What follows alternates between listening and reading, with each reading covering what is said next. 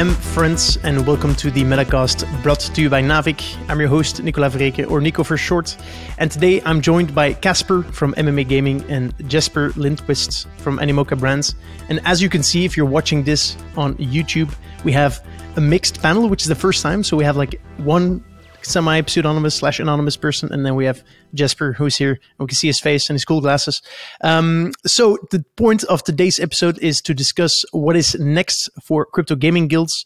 I have a bit of an intro for that, but before we dive in, let's get to know each other a little bit. So, Casper, could you start off, give us a short intro about yourself, what you can say actually about yourself, and then about MMA gaming, and then Jesper can do the same. Great. So, I'm Casper, co-founder of MMA Gaming. We're a gaming guild and DAO, and like most Web3 related guilds, we were birthed in the Axie era. I think what's interesting and different about our guild and how it came about is it was really, we identified this kind of financialization layer that was placed on top of these games. And it was actually a group of, gaming operations guys and kind of more DeFi finance guys coming together and saying, hey, look, how do we optimize this workflow a bit? And we had a lot of success with that model up until recently, when obviously things have changed, and we're gonna talk about that. So, pleased to be here and discuss the kind of the future of where these guilds are going. Fantastic. Great to have you. Jesper? Yeah, great. Well, my journey has been a bit longer or shorter at the same time, right? So I left my home country, which is Sweden, moved to Asia, and I've been here almost 2 decades now. Different endeavors and mainly in design, fashion. The last thing I did was trying to build an eco resort in Philippines, and then COVID happened. So I kind of got locked in between Philippines and China, where I was also working. And so I'm here in Hong Kong. Try to find something else to do because I lost what I had. So I came into Web3. I learned about it and I found it very interesting and intriguing in terms of like the fundamentals, but also the tech behind and everything. And then same thing as Casper. Learned about Axie last summer, started a family guild with my wife. She was 8 months pregnant, so we didn't actually have the time. I always had a full-time job to add to that, so we didn't actually have time to race. We were looking at it, but every time there was like, oh no, now the baby's coming out. Oh, now I have to, screaming at nights and everything. So it was a little bit different journey, but in the end, I started talking to Animoca. I knew some people in there, and they got me, just on board. And all of a sudden, I was managing all the different guilds that they have in their portfolio, and that's actually been an amazing journey. Even though the space has changed a lot, and I guess that's why we're here today. It's quite fascinating to be part of that, and also see where it's steering to the future. Mm-hmm. Great. So, maybe let's take a step back and talk about the emergence of guilds. So last year we saw the explosion of NFT-based play-to-earn games with the rise of Axie Infinity, where players could earn tokens by owning NFTs and using them to play games. And so because of that, it was no big surprise that the demand for these NFTs spiked, because the money earned by playing was sometimes higher than national median wages, especially in Southeast Asia and South America. And so this naturally led to a price increase for these NFTs, and after which we saw the scholarship model emerge. And so in the scholarship model, one party actually owns the NFTs and rents it out to the scholar, who uses that NFT to play and earn. And the earnings that the scholar earns would then be split amongst the NFT owner and the scholar. And so this basically introduced a new business model, the NFT / play-to-earn gaming guild. So the idea was that guilds would buy a large amount of NFTs, recruit a large amount of guild members, and let the guild members play with these NFTs, and then they would split the earnings. And it sounds like a fantastic idea. And so over the past 12 months, as a Web3 game VC investor, I have seen dozens of pitch decks from different guilds. None of them a family guild, Jesper. So, maybe you're onto something, I don't know. But they were all aiming to do the same thing. to, you know, buy assets, so fundraise, buy assets, and rent them out to their scholars or their guild members that would then play, and then they would, you know, earn money from there. However, we're about a year after the Axie boom now, in the first months of a crypto bear market, and the Play-to-Earn or Play-to-Earn earnings have gone down the drain. And now it seems that most people in the space realize that it won't be that simple to earn money by just playing a game. And so this leaves us with the question, what is next for these guilds? A lot of them have, you know, raised funding with the promise of, you know, buying these NFT assets and generating revenue from those. But it seems like those revenues have gone down. So what do you do now? You know, if you have a stable of these NFTs, what's best to do with them? How are guilds shifting their business models and their targets? So let's start with Casper. Casper, could you please go a bit deeper into MMA gaming and what you were doing initially, what the plans were, and then how that has evolved over the past months? Yes, sure. So like I said, the original idea really was to scale out the scholar model, you know, and diversify that across various games, not just Axie. So I think during this boom period, you had a lot of games kind of built around the similar model of Axie, kind of with different avatars or different types of NFTs. And like I say, our kind of USP there was actually to optimize a little bit the workflow from, you know, player earning in-game currency to eventually kind of cashing that out to kind of real-world currency. So, like you said, that the kind of interesting thing that's happened here is this original core model is only really viable when you've got a certain minimum floor on the in-game currencies, such that it's attractive for people to come and play. So I think, you know, the majority of this like massive number of players that came into the space were primarily earners for the most part, and that kind of demographic, that strata of player type now has started to go away. So, you know, scholar numbers at the aggregate number are dropping, like Faraj, definitely. Like, we had a lot of attrition, you know, simply because it just wasn't worth their time anymore. And you see that across the board, and you see that reflected in DAUs in a lot of these games as well. But what's kind of interesting then, I guess, from a gaming point of view is, although the top level number has dropped down, the actual kind of demographic split has changed as well. You know, one thing that we did was we kind of built a kind of model for when we're looking at these games, which ones might be more sustainable, which ones more interesting. And a big part of that was understanding the different types of player that play the game, their role in the game, and kind of what is appealing within the game for those player types. So along a similar vein, what we're kind of thinking about now is, okay, look, we've had this reformulation of the player type. You've got these games who want players. Us as a gaming guild, if we've got a bunch of players and we're seeing attrition, how do we end up with a group that's somehow going to have value and add value to the space?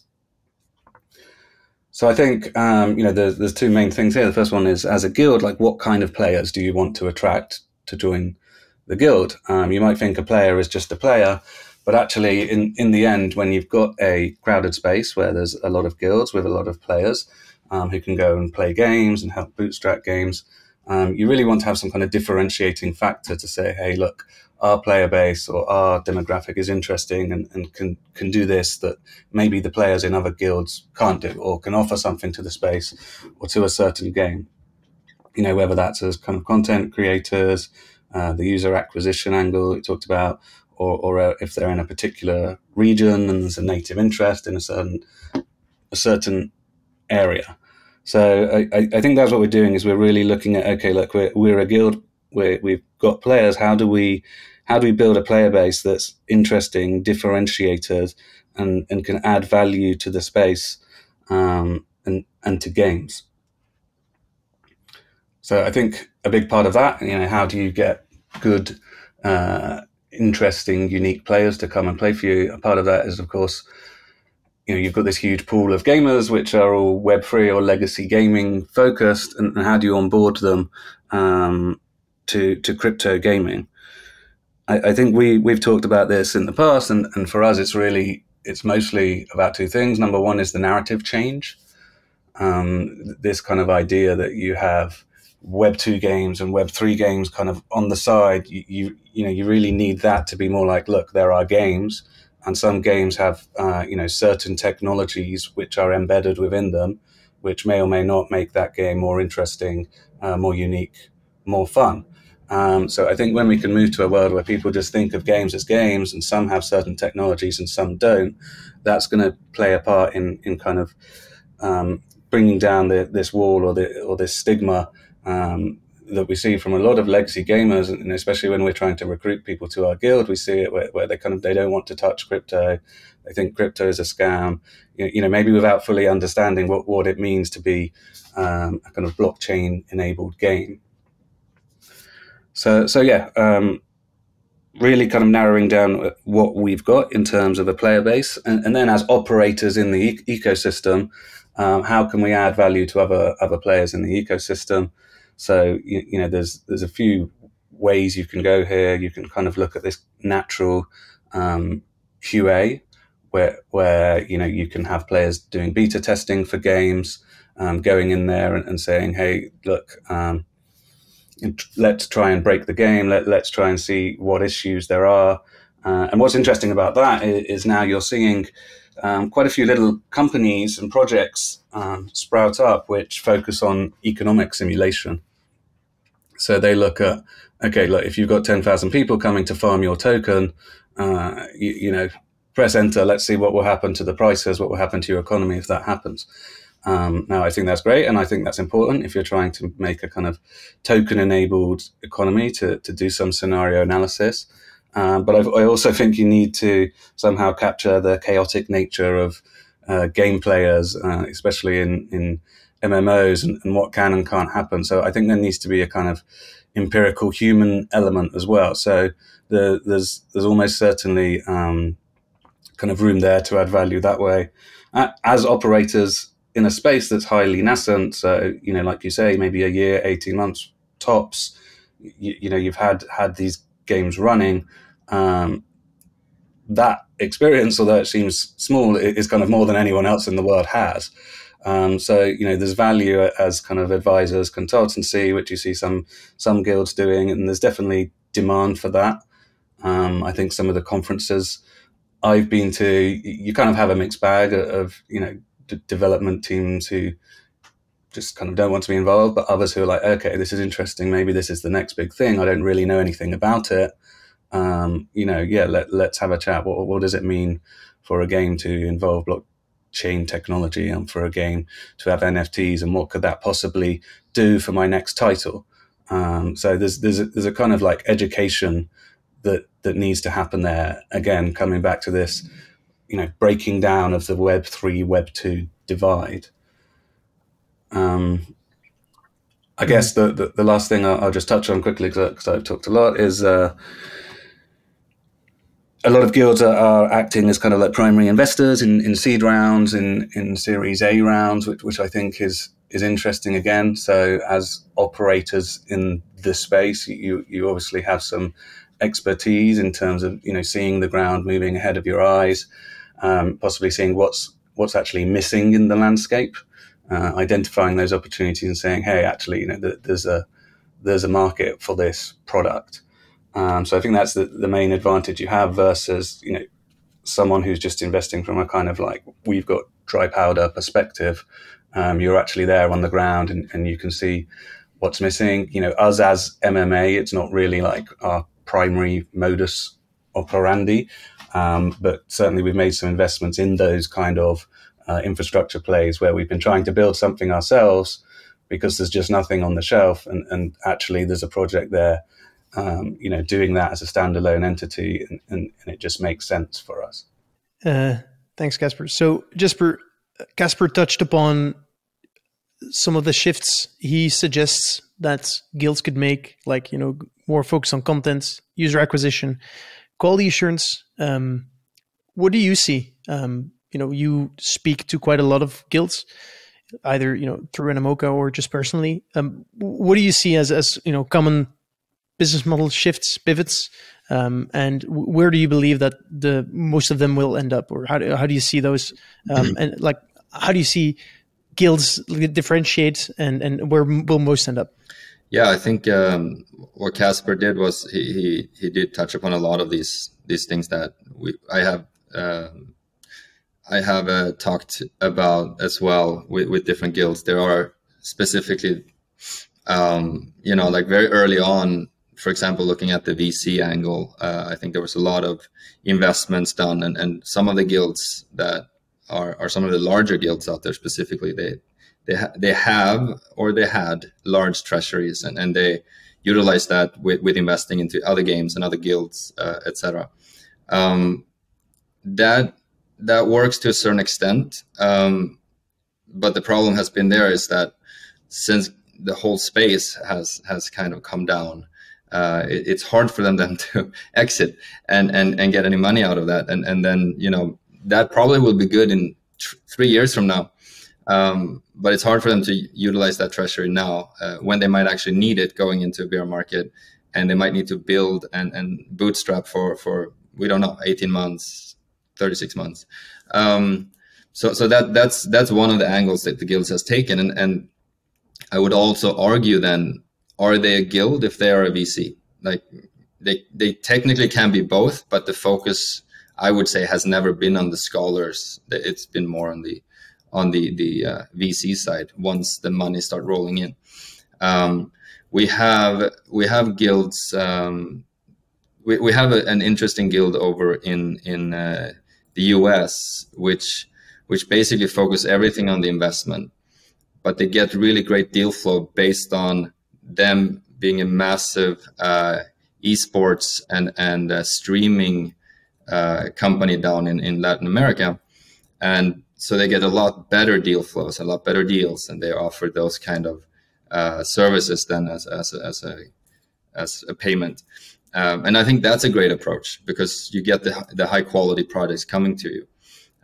It's been hard, obviously. I mean, everybody was running so fast during the metaverse. It's almost like a small bubble, right? During that bubble last fall, that investments were probably done too fast with not enough DD, and we have seen that now in a lot of products as well. So I don't know. Right now, I think that those guilds are much less active in burning through that treasury. I've heard that they're more or less offering advisory, which is not bad. We need great advisors who understands the space to actually provide good wisdom to these different games that are building or infrastructure, or what it might be. So I think there's still value there. And then the other part, definitely offering services to games, whatever those services might be. It could be user acquisition, it could be marketing, it could be game testing. All of that is also part of. Some of the guilds have looked in that direction, and some of them are mixing that with other solutions as well. I think everyone the last 6 months have either pivoted very early or they're still in that transition, becoming something where they actually have revenue models. But because I think that's what the biggest difference is. The only revenue model guilds had back in October last year was revenue share. That wasn't working. So they really have a lot of issues.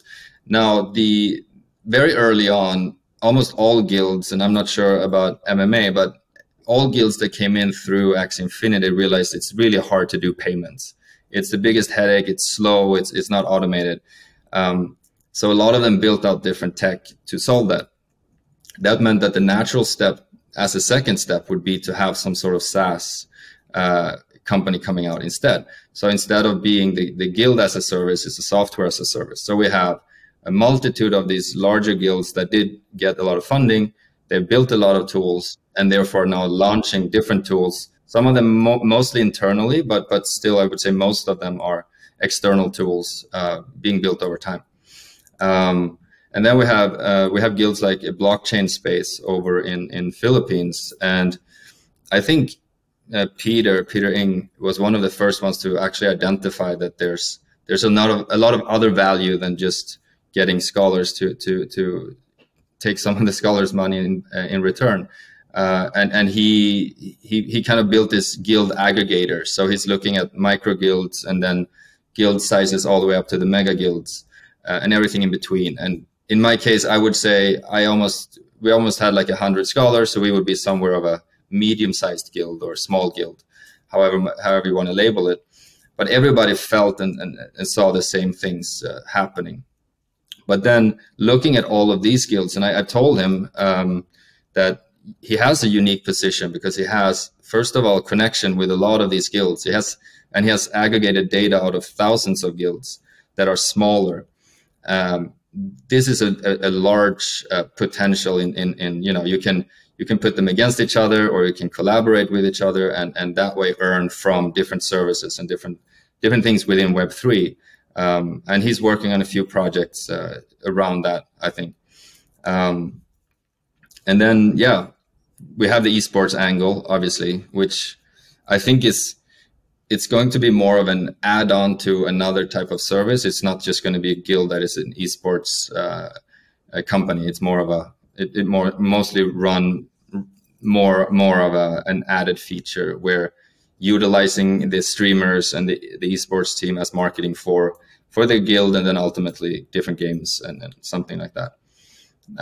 So yeah, I mean, it's not easy to see where it's going, but I think that it's somewhere in between all of this. And what I like to do is I like to zoom out a little bit and think, is it all about do we call them guilds when they're no longer a guild? And I think that we should stop talking about scholars, because that is not right. It should be players or gamers in that sense, I think. And then at the same time, guilds per se, do they have to be specifically gaming guilds, only focusing on gaming? Or could they be Web3 guilds where they actually offer services on a much higher level, and they could offer blue collar services and white collar services across the board, and that way actually help grow the whole entire ecosystem? And that's sort of the angle I want to see happening, because there is a lot of potential. There's a lot of great people out there. COVID showed that we don't actually have to work in the same office day in and day out. We can have amazing people working in Venezuela and in Philippines and in Singapore at the same time. So why not utilize that, and why not capture that opportunity? Love that take. Really love that take. It's really interesting. It sounds to me like you're describing guilds as the new Web3 native workforce of the internet, where there's going to be a ton of small tasks within either games, virtual worlds, but this could be non-gaming related as well. And then you have, on the other hand, a large number of smaller groups of people with specific skill sets. And I want to double click on these skill sets later, that could potentially fulfill the needs, of this new internet, of this Web3 enabled internet. And so to double click on those skill sets, right? Traditionally, people get rewarded and revenue gets generated when there's value being created. And this value is usually created by people with very specific niche skill sets. And, one of the questions that keep me up at night, and it doesn't really keep me up at night, but I just can't find the answer to it, is what the hell can gamers actually do that adds any significant value within virtual worlds if they don't have a very specific skill set, like, I don't know, knowing how to code, actually creating something, right? And so it seemed to me from the outside, and so I'm putting this out there, would love to have your feedback on it, that most of the guild members that joined these gaming guilds that were like, please rent me an NFT, I'm going to play a game, earn some money with it, and then 80% of that money goes to me and then 20% to the guild, or whatever the split is, that these people usually are the ones that are lower skilled, right? Because of the opportunity cost, where if they had actually something better to do, because they had a niche very useful skill set, they would be earning way more money. And so my question is, what do you think about this, and how should, if that is true, how do you think guilds will start adjusting or pivoting? And will we see a training component there as well? You want me to answer, or Casper, you want to go first? Go ahead, Jesper. Okay. Yeah. Well, for the lower skill sets, I do understand what you were coming from. And The way I would kind of, I don't know if that's a great analogy, but I would kind of compare it to, you know, Instagram influencers, right? So you have a huge value in micro influencers as well. And it's a smaller take, but they all together, you actually bring a lot of value to brands, because one influencer can do just one thing, but you can have 100,000 influencers posting, liking, you know, engaging on a whole other level, which actually ticks the algorithms a little bit more than just one. So there could potentially be those kind of things where you could use them as quality, and this sounds really wrong, but skills that are and okay, let's do it this way. We go back to Axie Infinity. Before the scholars, we had a lot of bots. They did very simple things to earn money for companies. And then instead guilds came up and they actually hired people to do the same kind of thing. So quality bot work could be done as well, I think, for this same unskilled workers. It takes maybe half an hour per day, but they go in and they click and they subscribe and they comment. It has to be quality. It has to be somewhat managed, but that has to be managed and educated by the guilds. So when you come back to that, what you said, yes, there definitely has to be training from the guilds. And I think one of the main things for guilds was not only to you know, spread the love of Axie Infinity, but actually training people and onboarding people onto Web3. But then if we go to the next level, we also don't like, so the communities we have today, they came in mainly, and I would love to hear Casper's view on that as well, but the gamers that came in for Web3 gaming came in to make money. They didn't come in because they love these games. So it's a completely different type of gamers than you have in Web2 communities, who actually are there for the games that they love. So if you want to see it on that level, we might have to replace different communities or add channels into the Discords or however we want to see it. But if we want to get, what I think about these guilds as more of a workforce, I also think that because they already have to acquire more people, they also could go to universities and start working with universities that have tech development. So you could actually increase, but because you already have to acquire new people, you already have to train people. So why not go after those different segments that are really needed in the space? Because we do need that to make sure that the whole blockchain industry moves forward. We don't have enough people as it is. So that's sort of where I see there's an angle there. Will somebody pick it up and do it, or is it done in another way? Perhaps, but within guilds, I still think there's a possibility to do so. Mm-hmm. Casper, what's your take? I think I got like 2 points. So first, on the side for guilds who are really shifting the dial from low skill scholars to kind of high skill players, kind of going from that grind end to closer to the esports end. I think the biggest value is really what we've been talking about, where you can kind of identify problems with the game loops, with the mechanisms. And I guess this exists already to a degree as a kind of role in legacy gaming. You know, just for example, one game we were seed investors in. We were kind of looking at the breeding mechanisms and things like that, planning how we would play the game. And actually, one of our gaming leads identified there was a bit of a bug, because after n cycles, you kind of end up with just all one kind of breed. So I think that kind of information needs well-versed players to actually come and kind of look as an extra pair of eyes outside the box. So yeah, it just comes down to kind of really narrowing down your player base, identifying a demographic that you think has value and going in that direction. Just to touch on what you were saying, I think the guilds that are going to do best are going to be the ones who actually say, okay, this is what we're going to do, this one area, and we're really going to focus, you know, everything on that, rather than this kind of smazma ball of, you know, we're going to do, you know, QA, we're also going to do esports, we're also going to do seed investments. I think the ones who are going to win are the ones who say early, look, we're going to toss everything else to the side, and this will be our thing, this will be our North Star, this will be our kind of mission. Then coming back onto the kind of big guilds, the super guilds who have got, you know, this mass of players and scholars, and what can they do in terms of pivot? I always thought originally, you know, actually, why don't you think about this group of players in this big community as a distribution channel? But then you take a step back and you think about it. Well, actually, most of this pool are there because they were playing to earn a minimum wage. So are they, for example, going to go out and spend $10 buying a game on Steam? And, you know, probably not. So this is where like that idea may have had legs, but because of the demographic of the group, it probably doesn't work as well. So like you said, you have to look at it more as, okay, you've got this labor force, you can teach them, you can upskill them, and you can apply them to different creative things, which can be as attached or detached to Web3 gaming as you like. So yeah, I think those are my main thoughts on that. Yeah, I just want to touch. Are you okay? I just want to answer quickly on the multi approach. I think that the main reason we're seeing these, I mean, they're really smart people in this industry, and they're taking this approach of trying to do esports in all of these different areas, and I think they're doing that because they simply don't know which one's going to work. Right.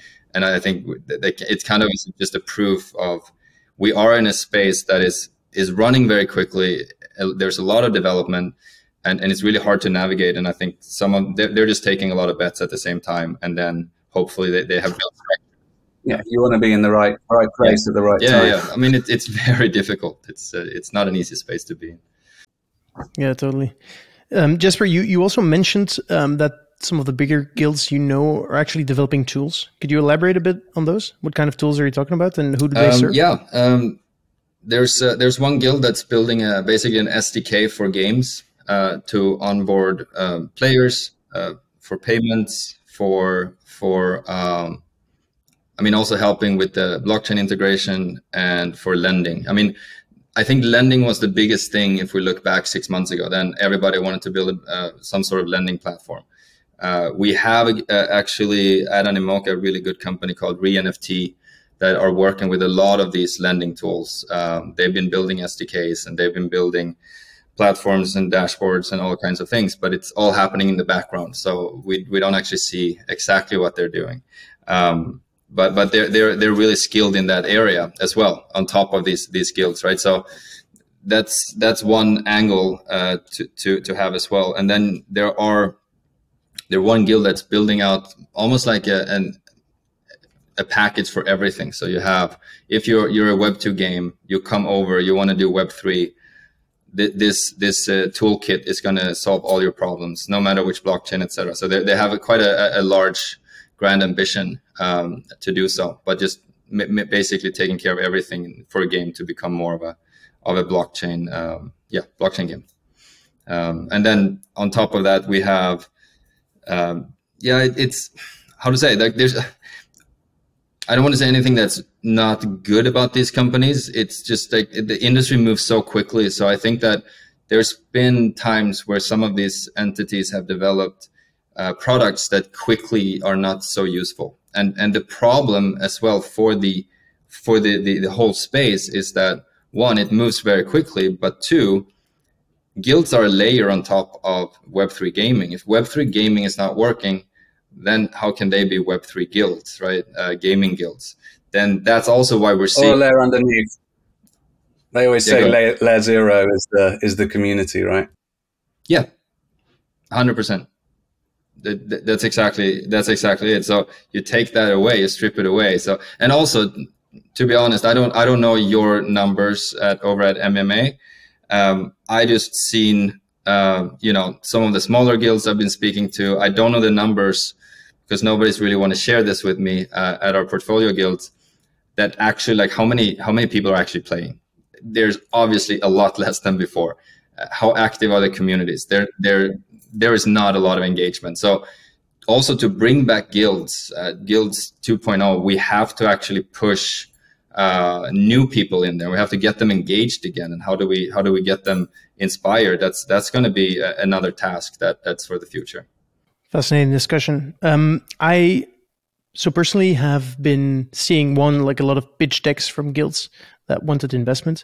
But I've also seen a few games that pitch to me that already have commitments or investments from guilds. Jesper, you've seen quite a few of them. Could you tell me what these investments usually looked like? Do you see a lot of mostly NFT investments? Do you see token investments, a combination of both? What do you see most of the time? In the beginning, I would say it was a lot, mainly mixture. So I think that you have like NFTs, you would have tokens, and you would have also advisory. Like those are the three that they usually leveraged. Going further, when everything went a little bit more shaky, it became more and more tokens. Before you can continue, sorry to interrupt you. What do you mean with advisory? So there's fungible tokens, the NFTs, and then advisory. Advisory is from the guild to the game, yeah. Or is it the other way around? To the guild, from the guild to the game, in terms of navigating the landscape there, because a lot of these games are also, because it was such a speculative surrounding. You could launch an NFT PFP project, and then you said you're going to have a AAA game the next month. Obviously, they didn't know exactly what they were doing. They needed some sort of help in terms of advising. How do we actually build a game, or how do we navigate this crypto investment industry? So all of these things together, there was a need, and there's still a lot of need for cross knowledge, I would say, and that was part of what a lot of the investors offered on top of just cash and what they were like aiming for.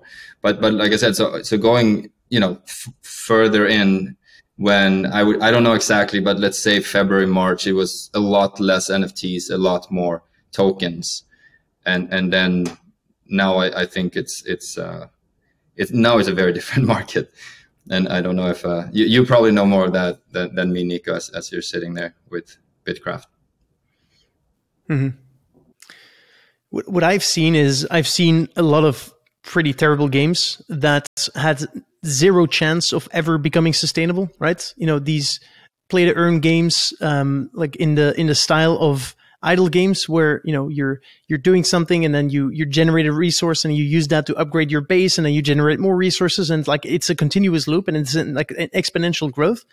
And games that expect, if they put that, like they make that token fungible, where one player who has been playing the game for months, generates 15 billion resources a minute, and a player that plays the game from the beginning generates one resource per minute, that could ever be sustainable or actually work as a game. And so I've seen games like this that were funded by some of these guilds, because these guilds don't have a lot of experience investing in games, because investing in games is not very easy, because making games is extremely hard.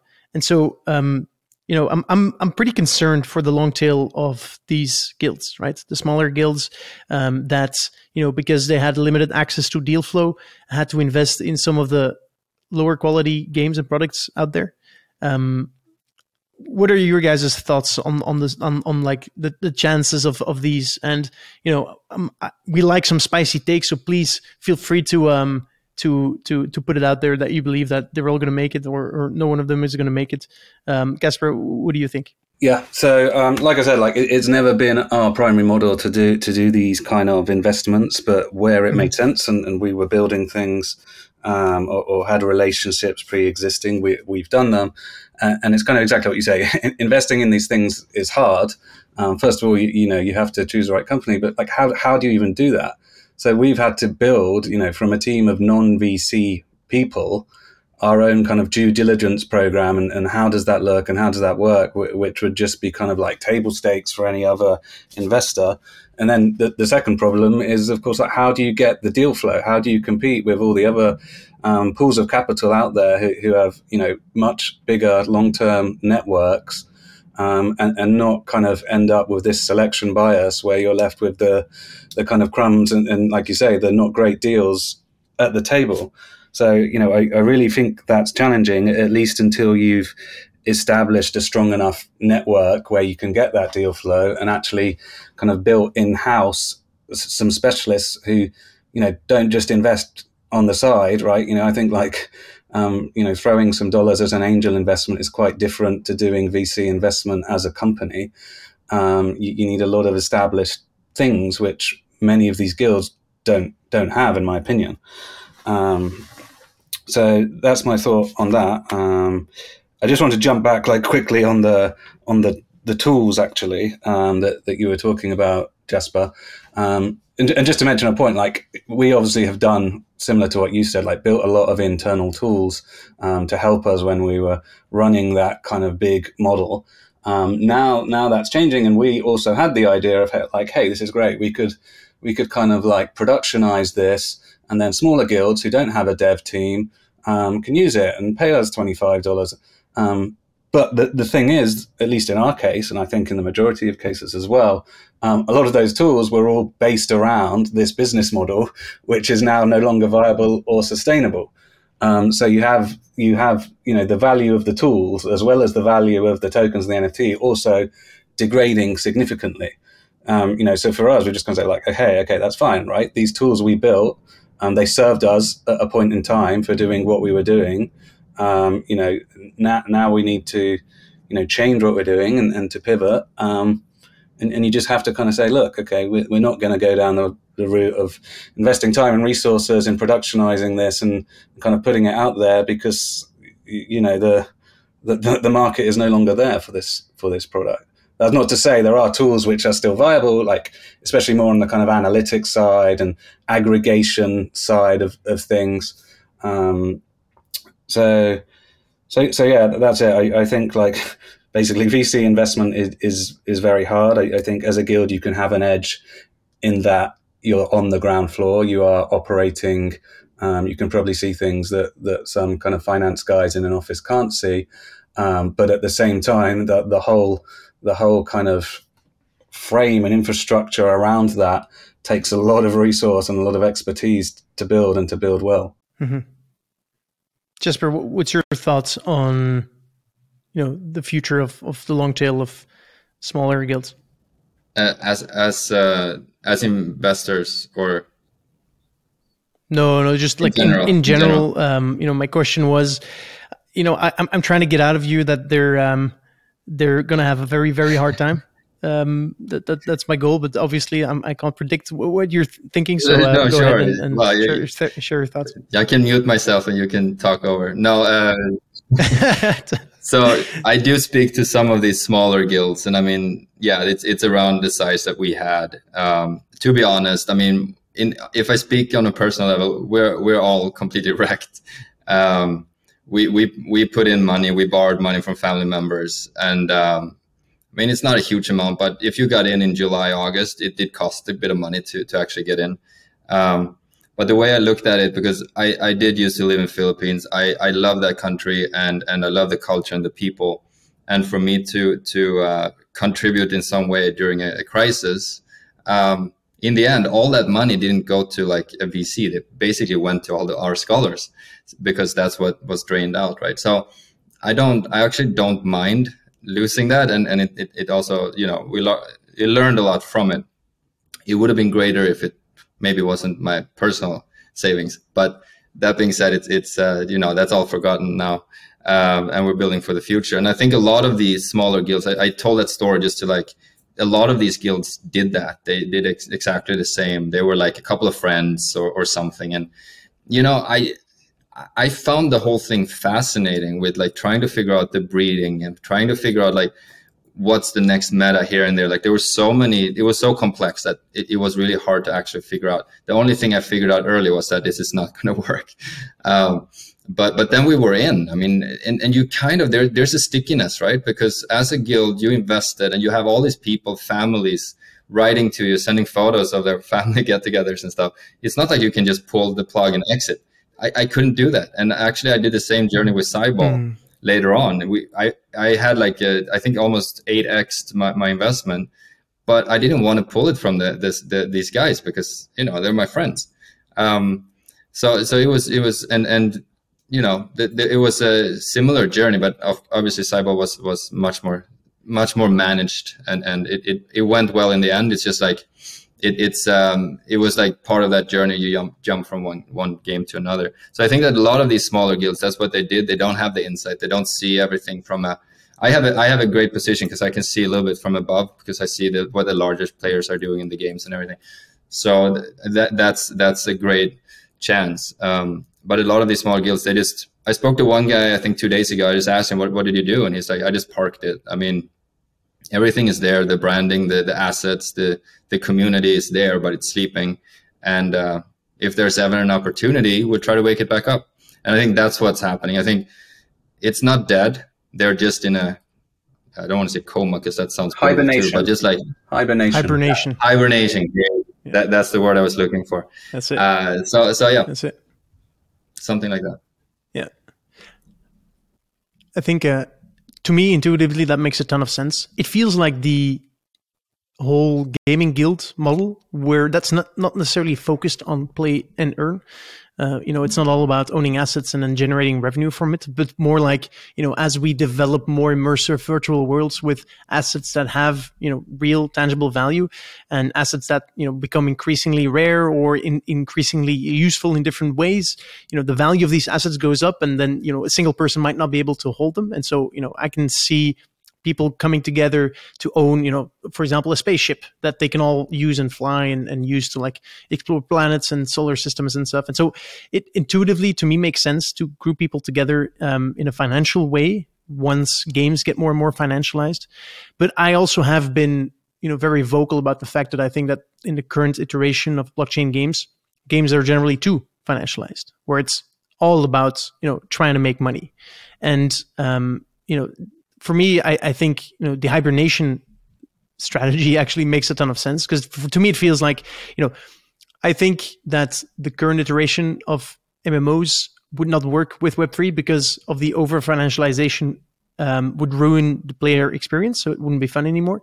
But that doesn't mean that I believe that no game will work with Web3, and so I believe that within 5 to 10 years, the biggest game on the planet will be like a massive MMORPG that is going to be blockchain based, and it's going to like mimic the real economy almost. And I think there will be a very real place for guilds to actually like have a purpose and actually have add value as well.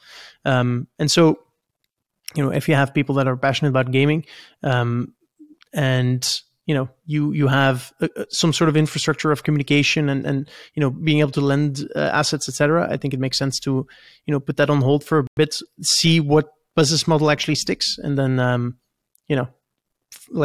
get back into it when it makes sense again. Yeah, I think that's totally right and totally fair, and probably a lot of the people who are pivoting, they're ultimately pivoting to more capital light models, right? So even though they're not totally hibernating, they're still keeping dollars on the sidelines to kind of see, okay, where is the best place for me to channel this in the future. And it's interesting what you were saying about, okay, when we get to a stage where we've got this kind of true metaverse, whatever that means, and people have careers within the metaverse, you can kind of imagine these guilds being much more similar to kind of guilds in the real world, where you have the the plumbing guild, right? Or you're going to have, the guy who fixes the engine on the spaceship. There's going to be a guild of engineers. There's going to be a guild of kind of career orientated, how these people live their lives within these metaverse worlds, or live their time, which they give to these metaverse worlds. 100% agree. Yeah. Fantastic. All right. I think that's it. It's a more hopeful note to end this kind of sometimes a bit depressing episode. So apologies, listener, for that. Where can people find you, Jesper? I'm on Twitter, but not very active. I'm just starting off my online game. So maybe later in the future. Okay. But I do exist on Twitter, and as Lundqvist. Lundqvist. Yeah. Okay. How about you, Casper? So I'm at Status Casper on Twitter, but you can jump in the MMA Gaming Discord, often in there. Come and take a look, have a chat if anything's interesting for you. Fantastic. Thank you, Jesper. Thank you, Casper, for being here, for sharing your thoughts, your ideas. It's an interesting concept. I think, guilds do have a place in the future. I'm curious to see where they go in the short term, and especially where they go in the long term. All right, listener, thank you so much for listening. If you made it here, feel free to, if you did like it, give us a thumbs up or 5 stars, wherever you are. Subscribe if you haven't already. And then Naavik does some great newsletters, so you can subscribe there. And we also do some breakdowns, very in-depth breakdowns about free-to-play games, but also crypto games. And you can get a Naavik Pro subscription for that as well, if you'd like. And then, yeah, with that, we're out, and we look forward to speaking to you in the next episode. Cheers.